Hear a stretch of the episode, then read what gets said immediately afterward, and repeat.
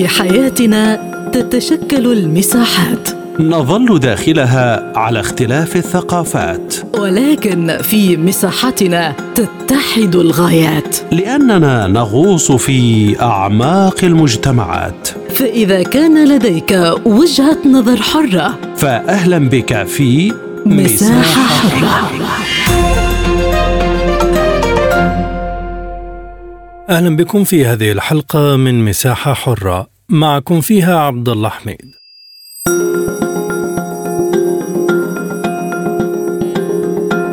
مع بزوغ آمال عن تفعيل هدنة وتبادل للأسرى، يتحدث الجيش الإسرائيلي عن عمليات تسريح لجنوده من الاحتياط، مشيرا إلى حسابات يقررها بشأن بقاء هذه القوات من عدمه. الإبقاء على حالة الاقتصاد بشكل جيد أحد العوامل التي يقول الجيش الإسرائيلي إنها تمكنه من مواصلة القتال في قطاع غزة، لكن ما يشكك في أي تطورات أو خطوات في هذه المسألة هو أن تسريح آلاف من جنود الاحتياط كان بدون بيان رسمي ووسط تعتيم على العدد الحقيقي للجنود المسرحين، خاصة أنه استدعى منذ السابع من أكتوبر الماضي أكثر من ثلاثمائة وستين ألفا من قوات الاحتياط، بما يمثل ثلاثة أرباع العدد الحقيقي الذي يبلغ حوالي أربعمائة وخمسة وستين ألفا. هذه المعطيات تأتي بينما أعلن رئيس المكتب السياسي لحركة حماس إسماعيل هنية أن الحركة تقترب من التوصل لاتفاق هدنة مع إسرائيل، وأنها سلمت ردها إلى قطر التي تقود جهود وساطة للتوصل إلى اتفاق وقف إطلاق مؤقت للنار وإطلاق حماس سراح قسم من الرهائن.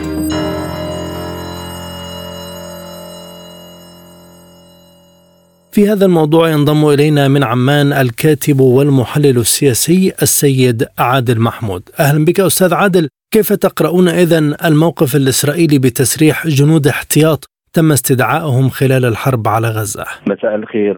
تسريح الجنود لا يعني انتهاء الحرب، وأيضا بقاء الجنود لا يعني بقاء الحرب، لأن المؤشرات على الأرض لا تعطي مؤشرات أن تسريح هؤلاء الجنود يعني انتهاء الحرب. بمعنى نتنياهو إلى الآن يختبئ خلف الحروب لمصالحه الشخصية، قد تهدأ في غزة وتتفجر في شمال لبنان. هنالك مشاكل داخلية داخل إسرائيل إن كانت اقتصادية أو سياسية أو عسكرية، هنالك حالة تخبط. من المبكر أن نقول ترجمة لتصريح هؤلاء الجنود بدء نهاية الحروب بشكل عام، يعني منفصلة جبهة غزة عن جبهة لبنان أو تصعيد الجبهات في المنطقة، لأن الذريعة أن غزة هي مدخل للتوسع الإقليمي، الانفجار الإقليمي. اليوم مرشح جبهة لبنان في تصاعد، هذا يعطي دلالات أن المؤسسة العسكرية بجهة ونتنياهو يريد أن يذهب بحروب جديدة للاختباء خلفها. أنت تعلم كل ما حصل حمل إسرائيل نتنياهو شخصيته، حمل إسرائيل ما لا طاقة لها به. بمعنى إن خرج من مستنقع غزة ستطارده سيناريو الفشل، وهذا منطقي وطبيعي نتيجة الرأي العام الداخلي الإسرائيلي وما ينتظره من سبعة أكتوبر إلى الآن. حتى الملفات الدولية ستطارد إسرائيل للانغماس بموضوع الإبادة وحروب المستشفيات والمدارس والكنائس. هذا الملف تحديدا قاب قوسين يحاصر نتنياهو من الداخل والخارج. لكن في كل الأحوال ستنتهي الحرب، فلماذا يريدون زيادة الوقت؟ لأن هنالك أكثر من خطة، القصة ليس في فلسطين، هنالك الراعي للحرب المايسترو الولايات المتحدة الأمريكية. هنالك حسابات إسرائيلية كانت في غزة وفشلت، كان هنالك محاولات موضوع أمني، كان هناك سيناريو أمريكي، السلطة ما بعد حماس، ربما حماس تبقى ولا تحكم. هنالك خطة دولية لترتيب الشرق الأوسط، انفتحت الجبهات. بمعنى أنت تعلم الحوثي، القواعد الأمريكية في العراق وسوريا جبهة مفتوحة إلى الآن. نحن نتحدث من أرض الواقع، انتهت لا تنتهي القصة. هي صحيح بدأت استفافات يعني نقول الميليشيات مع إسرائيل ضدها من خلال غزة، لكن الراعي الأمريكي حين يأتي بايدن إلى كابينة الحرب، ولم يسبق رئيس الولايات المتحدة الأمريكية يذهب إلى كابينة الحرب، هذا يعطي دلالات كثيرة. إسرائيل هي أداء بيد الولايات المتحدة الأمريكية، لأن أمريكا هي من تصنع السياسات وتصدر السياسات مع المجتمع الدولي. لاحظ إلى الآن لا يوجد ضوء أخضر لوقف إطلاق النار. نحن نتحدث عن صفقة للرهائن، لكن ليس وقف إطلاق النار، نحن نتحدث عن هدن. هدن، بمعنى أن كل ما يريده الآن نتنياهو القفز إلى الأمام من خلال توسع حروب جديدة، وهذا مرشح وليس جزما، لكنه على الأرض يعطي مؤشرات أن الرجل يريد الاختباء بشكل أو بآخر خلف الحروب، تحديدا كاريزمة نتنياهو الشخصية البرغماتية، هذا ما يريده في, في الأيام القادمة. إن تحدثنا عن الجبهات الأخرى ومسألة وحدة الساحات، هل توحي بأن الأطراف ستدخل في معارك؟ من وجهة نظري منذ سبعة أكتوبر إلى الآن تحاول إسرائيل وأمريكا جر حزب الله وتوريطه في حرب توسعت رقعة الصراع في المنطقة، لذلك كانت قواعد الاشتباك وكأن الحال يقول متفقة. لن يأتي ساعة توسع رقعة الصراع، بمعنى اليوم الجبهة اللبنانية مرشحة وإن هدأت غزة، بمعنى نفصل غزة عن لبنان والإقليم. هنالك مخطط أمريكي واضح، هنالك نفس أمريكي لتوريط الميليشيات أكثر وأكثر يعني في قصف القواعد الأمريكية. لاحظ تصريح البنتاغون يتحدث أمس عن الصبر، يعني وكأنه نفذ.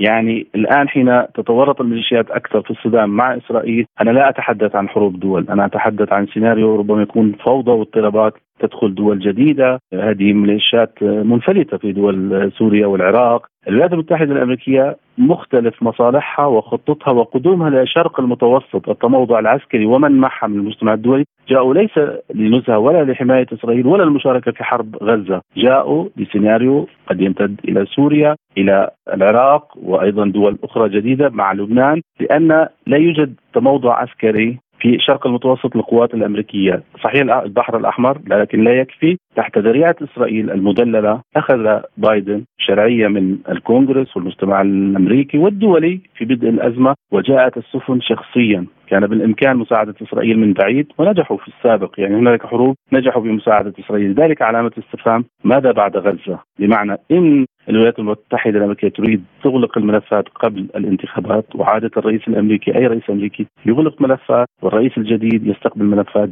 جديدة، بمعنى مركز الأحداث ربما لا يكون لبنان ولا يكون فلسطين. الحديث عن هدنة إنسانية هل يعطي أفضلية للموقف الإسرائيلي بأن يستغني عن أفراد الاحتياط بأعداد أكبر؟ في البدء الوضع مخيف، نحن نتحدث من أرض الواقع ولا خيال سياسي. ما جرى في شمال غزة، التفريغ السكاني والإبادة الجماعية والصمت الدولي، سنوا قوانين جديدة ليس مناطق ودول أخرى بمنع عنها، بمعنى الصمت الدولي، الاستفراغ مع الولايات المتحدة الأمريكية في الأزمة يعطي مؤشرات أن هؤلاء لديهم ربما أماكن أخرى كنابلس جنين. أنا تعليقي على أن هذا الشيء مخيف، ما يجري على الواقع هو المخيف. أنا من وجهة نظري الهدنة أو الرهان هي مخرج لجميع الأطراف، إن كانت حماس تحافظ على الممكن، الولايات المتحدة الأمريكية صورة بايدن في الداخل الأمريكي يظهر كمنتصر، أبعد من ذلك في الوقت الراهن من ملف غزة لا يرى، لأن الاستفاف الأوروبي الأمريكي على من يحكم بعد السلطة اتضح.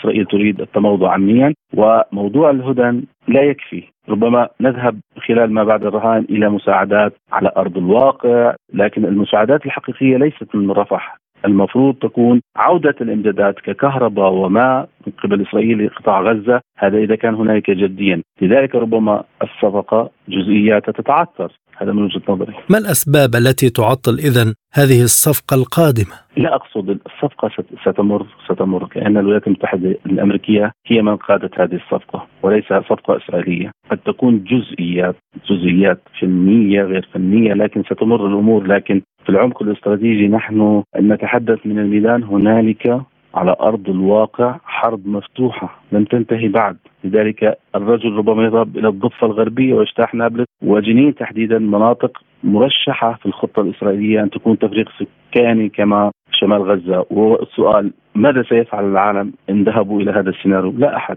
مجلس الأمن، الجامعة العربية، التحرك الإسلامي أو الدول الغربية، هنالك انقسامات في المجتمع. حين دخلت روسيا على خط الأزمة أصبح هناك ارتباك لدى الإدارة الأمريكية أن تستغل روسيا الاصطفافات مع الدول العربية الحليفة تحديدا لواشنطن، دول طوق أقصد، لذلك حاول بشكل أو بآخر التراجع بتصريحاتها ومواقفها نتيجة ما فعله نتنياهو والجيش الإسرائيلي والربط الولايات المتحدة الأمريكية، صورة المجتمع الدولي، صورة الولايات المتحدة الأمريكية، المخاوف من دخول الصين وروسيا، وهذا كان وارد في بداية الأزمة. بمعنى نهاية المشهد إسرائيل وحماس والولايات المتحدة الأمريكية ليس لديهم مخرج لهذه الحرب الفاشلة عسكريا للجيش الإسرائيلي. حين يعلن نتنياهو يريد احتلال غزة كان هناك تصدي دول الجوار، المخاوف من الهجرة إلى مصر أو غيرها، ثم انتقلنا إلى ما بعد من يحكم حماس، وأيضا رفضوا العرب ودول أخرى، ثم ذهبنا أن أتحدث تسلسلي ماذا يريد الإسرائيليين. ذهبوا إلى منطقة الشمال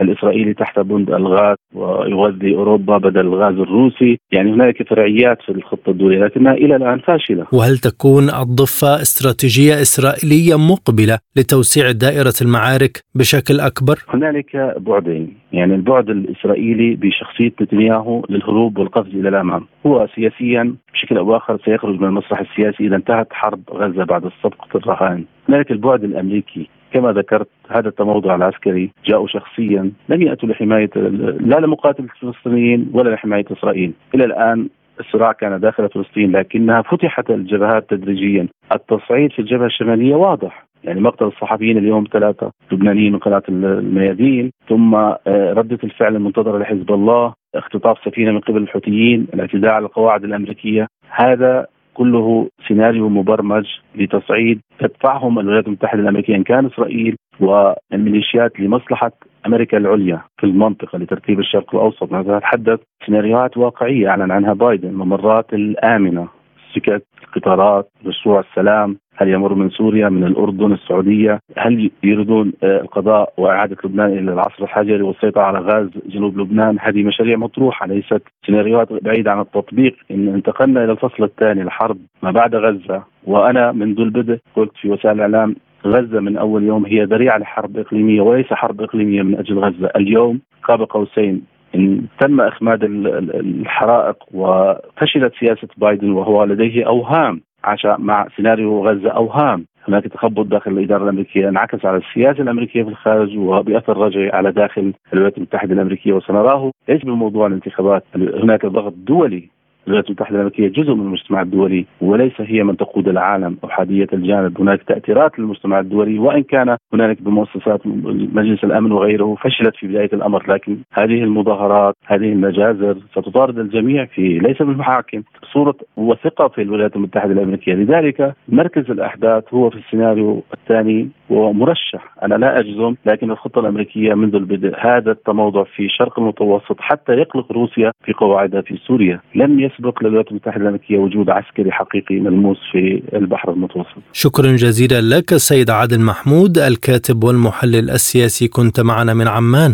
من جنين ينضم إلينا الأستاذ جبريل ثابت المختص في الشأن الإسرائيلي. أهلا بك سيدي الكريم. هل تسريح الجنود يعني بداية النهاية للحرب على غزة؟ أهلا بك عزيزي. الآن ما صرحت به وسائل الإعلام العبرية بالأمس حول أن الجيش الإسرائيلي قام باستبعاد بعض جنود الاحتياط من الذين كانوا ينفذون العمليات البرية في قطاع غزة. المتحدث باسم الجيش الإسرائيلي قال أو وضح ما هو مطلوب بأنه يمكن في حال احتياج هذه القوى يمكن إعادته إلى قطاع غزة. بالنسبة للشق الثاني للسؤال، هو لن نقول انتهاء العملية العسكرية، أصلا العملية العسكرية منذ العاشر من أكتوبر هي منتهية منتهية الصلاحية ولن تحقق أي أهداف كما وضعتها الحكومة الإسرائيلية فعليا. هي فقط تقوم بعمليات تخبط واضحة وصريحة وعلنا أمام الجميع، وتقتحم المستشفيات وتقتحم المراكز الصحية وتقوم بتخريب الممتلكات واحتجاز المواطنين وإعدام الأبرياء بطريقة هستيرية جدا. هذا ما يعني بأن العملية العسكرية فعليا قد منتهية منذ العاشر أو الحادي عشر من أكتوبر من هذا الشهر، وقوات الاحتلال الإسرائيلي تريد في هذا الموقف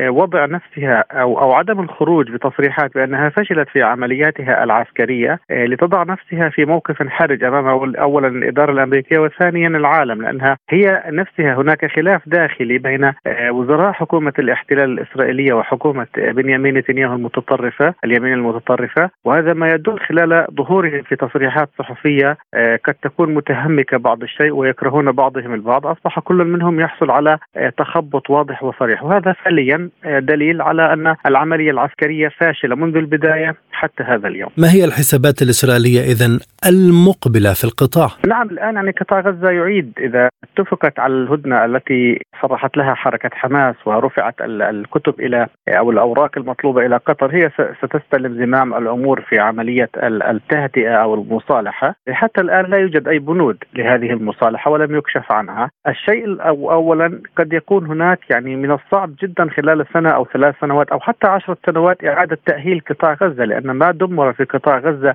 هو كبير جدا. الآن ستعيد المقاومة الفلسطينية بناء نفسها خلال هذه السنوات بتطوير البنية التحتية للمقاومة الفلسطينية التي أصلا لم تمس من الاحتلال الإسرائيلي، ولم يتمكن الاحتلال الإسرائيلي من الوصول إلى أي بنية تحتية سوى طوارئ في محيط قطاع غزة كانت موجودة أصلا سابقا بالتدريبات العسكرية للمقاومة الفلسطينية. وتغنى الاحتلال بأنه عثر على أسلحة داخل مجمع الشفاء الطبي الذي اقتحمه، واليوم الخامس على التوالي يواصل اقتحام هذا المجمع. لم يحصل أصلا على أي دليل يثبت وجود قواعد عسكرية تابعة للمقاومة الفلسطينية أسفل المشافي الفلسطينية. ما نتوقعه خلال فترة قريبة بأن يكون هناك فعليا يعني اعتراف صريح وواضح من قبل أولا من يدير هذه الحرب وهي الإدارة الأمريكية بزعامة بايدن، وينفذها هو الاحتلال الإسرائيلي. ستعترف إسرائيل رسميا بفشلها أصلا بالوصول إلى أي شيء من قبل أو للمقاومة الفلسطينية زعمتها حكومة الاحتلال الإسرائيلي. وسيكون هناك طبعا ارتداد واضح وصريح سيكون بالنسبة للشارع الإسرائيلي، وهو عملية وعودة المظاهرات إلى الأرض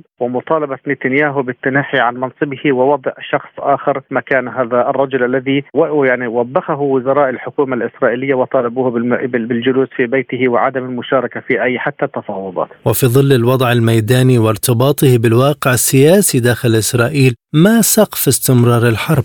نعم، الآن السقف الزمني هو للحرب، يعني تحدثنا في وسائل إعلام أخرى منذ أيام وسبحان الله قد أصاب تحليلنا بأن السقف الزمني للجيش الإسرائيلي عند تنفيذ عمليات برية وخاصة في محيط مناطق يعني المقاومة الفلسطينية تنشط فيها في قطاع غزة، وهي طبيعة وحلة جدا كما نعلم. السقف الزمني للاحتلال الإسرائيلي إذا إذا كان استمر في حربه قد يمكث شهر أو شهرين، أكثر من ذلك من المستحيل. وهو فعليا أصبنا الهدف في التحليل، هي شهرين على الحرب على قطاع غزة. والاحتلال بدأ فعليا برفع كل شكاويه للإدارة الأمريكية، بين قوسين قال لهم يعني بنترجاكم أنه خلص وقفوا، لأنه قتل جنودنا، تدمير آليات عسكرية، خسائر مادية وبشرية أوقعت في صفوف الاحتلال الإسرائيلي. والاحتلال الإسرائيلي لم يعترف بهذه الخسائر لأنه لا يريد على نفسه أو أو يريد تبييض وجهه وماء وجهه أمام العالم بأنه هو الدولة العظمى على هذه الأرض. لكن عندما نرى كمية الخسائر التي تقع في صفوف جيش الاحتلال الإسرائيلي نرى بأن هذا الجيش الإسرائيلي سقف زمنه الحربي. وأصلا الجيش الإسرائيلي حاليا لم يتجرأ على دخول حرب واسعة النطاق ما بين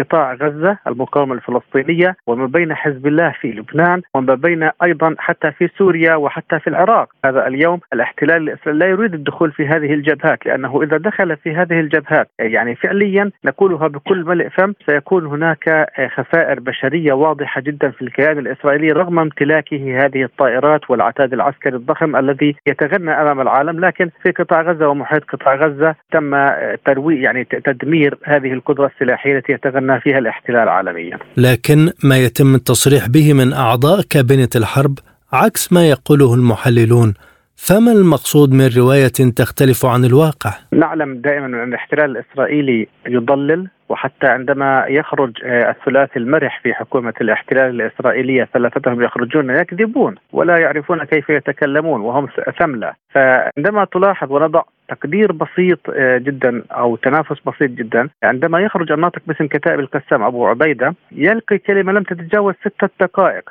تحديدا ستة دقائق يوجز كل شيء بها بدون رعب وبدون خيف. أما وزراء الاحتلال الإسرائيلي عندما يظهرون ونتابعهم جميعا على الشاشات، عندما يظهرون يكون الإرباك في وجوههم، يحاولون الكذب، يحاولون التضليل. وعندما بدأت الحرب على قطاع غزة من قبل الاحتلال حاولت الجيش الإسرائيلي وحكومة الاحتلال الإسرائيلية استعطاف العالم معها وحاولت قدر الإمكان وإلى آخره. لكن المفاجأة الكبرى والضربة الكبرى الثانية على رأس الاحتلال هذا الاحتلال الإسرائيلي هي بأن كل العالم انقلب عليهم واستنكر ما يفعلون به، وهناك مظاهرات في كل دول العالم تقريبا خرجت ضد ما يحصل في قطاع غزة من اعتداءات إسرائيلية. الآن كل العالم مع الشعب الفلسطيني، وهذا ما وضع الاحتلال الإسرائيلي الآن بين قوسين بموقف مخزي للغاية أمام العالم، وبقيت هي الولايات المتحدة راعية هذا الإرهاب الإسرائيلي. الهدنة المرتقبة هل تمثل بداية الخطوات نحو نهاية المعارك ووقف إطلاق النار؟ حتى الآن نحن لا يعني توقعات قد تكون صائبة أو لا،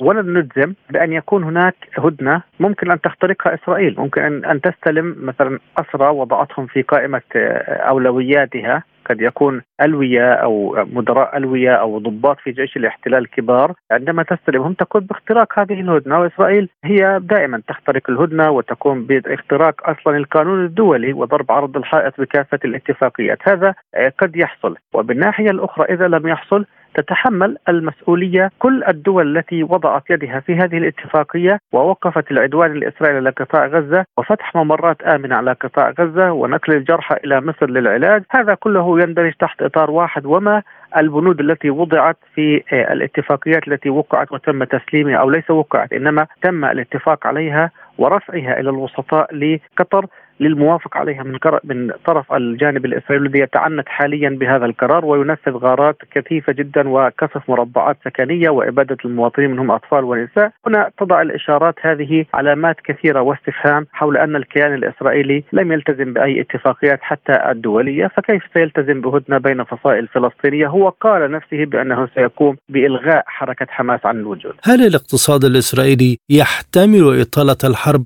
لأشهر أخرى؟ أصلا الاحتلال الإسرائيلي منذ السابع من أكتوبر حتى هذا اليوم يعني كان هناك تدمير واضح لاقتصاد الكيان الإسرائيلي، وبالفعل كان هناك اعتراف. يدعو تحرانوت نشرت تقرير أخير لها كان منذ ثلاثة أيام قالت فيه بأن هناك رجال أعمال كثيرين من الحكومة الإسرائيلية ومن الكيان الإسرائيلي توقفوا عن التجارة وتوقفوا عن جلب ما يريدون توريده وإلى آخره والصادرات حتى توقفت في حكومة الاحتلال. الآن الاقتصاد الإسرائيلي أصلا معروف وعجلة الاقتصاد في إسرائيل هي على الدعم الخارجي من من من يعني الكونتينرات والى اخره من التجاره العالميه المحيطه في المنطقه، والصادرات ايضا تقوم بتصدير اشياء ما الى دول اخرى. هكذا توقفت طريق عمليه الملاحه، وبذلك يكون هناك تدمير فعليا بملايين الشواكل في الحكومه الاسرائيليه. اذا استمرت الحرب شهر اخر لا قدر الله طبعا، ونتمنى ان تتوقف لاننا يعني في قطاع غزه الامور صعبه جدا والحياه الانسانيه، قد يكون هناك دمار فعلا في الاقتصاد الفلسطيني، وحتى ستعود يعني هذا تقديرنا ستعود المظاهرات إلى أرض الواقع، وهذه المرة سيشارك فيها رجال أعمال كبيرين كثيرين لمطالبة الحكومة الإسرائيلية المتمثلة باليمين المتطرف بالإقالة، وأيضا حكومة بن غفير التي هي فعليا ظهرت على السطح الآن وتطفو على السطح لعملية إبعاد بنيامين نتنياهو عن الحكومة وتوقيع اتفاقيات تنص أولا بإعدام الأسرى داخل سجون الاحتلال وخاصة أسرى حركة حماس. هذه كلها أمور تخبط داخل حكومة هذا الاحتلال الإسرائيلي المجرمة. شكرا جزيلا لك السيد جبريل ثابت المختص في الشأن الإسرائيلي، كنت معنا من جنين. من القدس ينضم إلينا الدكتور علي الأعور المختص في الشأن الإسرائيلي. أهلا بك دكتور، وأي دلالات تحملها خطوة تسريح الجنود الإسرائيليين؟ أسعد الله مساءكم. أنا بتقديري أن الجيش الإسرائيلي الآن أكثر من ثلاثمائة وخمسين ألف جندي ما زالوا في غزة وفي غلاف غزة، وبالتالي هناك تعطيل للآلة الإسرائيلية والماكنة الإسرائيلية والاقتصاد الإسرائيلي، وبالتالي بدأت تنجم الآن هناك أزمة اقتصادية خانقة، أزمة اقتصادية كبيرة وصلت خسائر الاقتصاد الإسرائيلي أكثر من أربعين مليار دولار، وبالتالي هذا انعكس على الإنتاج الإسرائيلي وعلى القوة الشرائية حتى والإنتاج في إسرائيل، مما دفع بقادة الأجهزة الأمنية سواء كان على مستوى رئيس الأركان السابق أو حتى وزير الدفاع، وبالتالي كان هناك قرار بتسريح عدد من جنود الاحتياط وبالتالي عرضتهم إلى تل أبيب من أجل ربما إنقاذ ما يمكن إنقاذه من الاقتصاد الإسرائيلي. هل مسألة الاقتصاد فقط هي من تحمل دلالات هذه الخطوة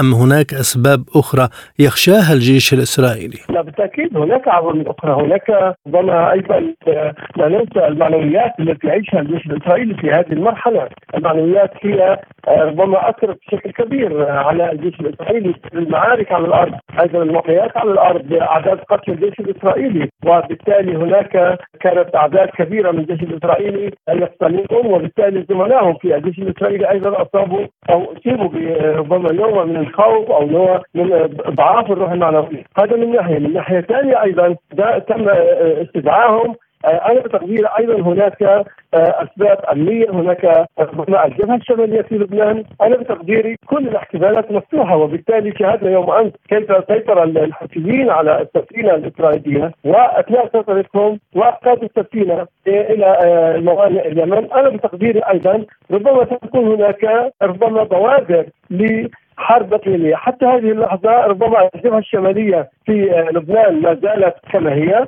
أيضا في اليمن والحوثيين أعلانهم أيضا ربما المشاركة في الحرب من أجل غزة ومن أجل وقف إطلاق النار. أنا بتقديري أيضا كل هذه العوامل هي التي ممكن أن تحرك الجيش الإسرائيلي في ربما استدعاء أو ربما عودة جزء من جيش الاحتلال لغزة، ربما التوجيه إلى الجبهات الأخرى. ولكن الاحتمال الأكبر هو أن الجبهة الشمالية في لبنان كانت يوم أمس هي منطقة ساخنة جدا، وبالتالي كان هناك أكثر من مئة وخمسين قذيفة تم إطلاقها من جنوب لبنان على إسرائيل، أكثر من أربعة أيضا صواريخ من نوع بركان أطلقت على الجليل الأعلى وعلى كريات شمونة.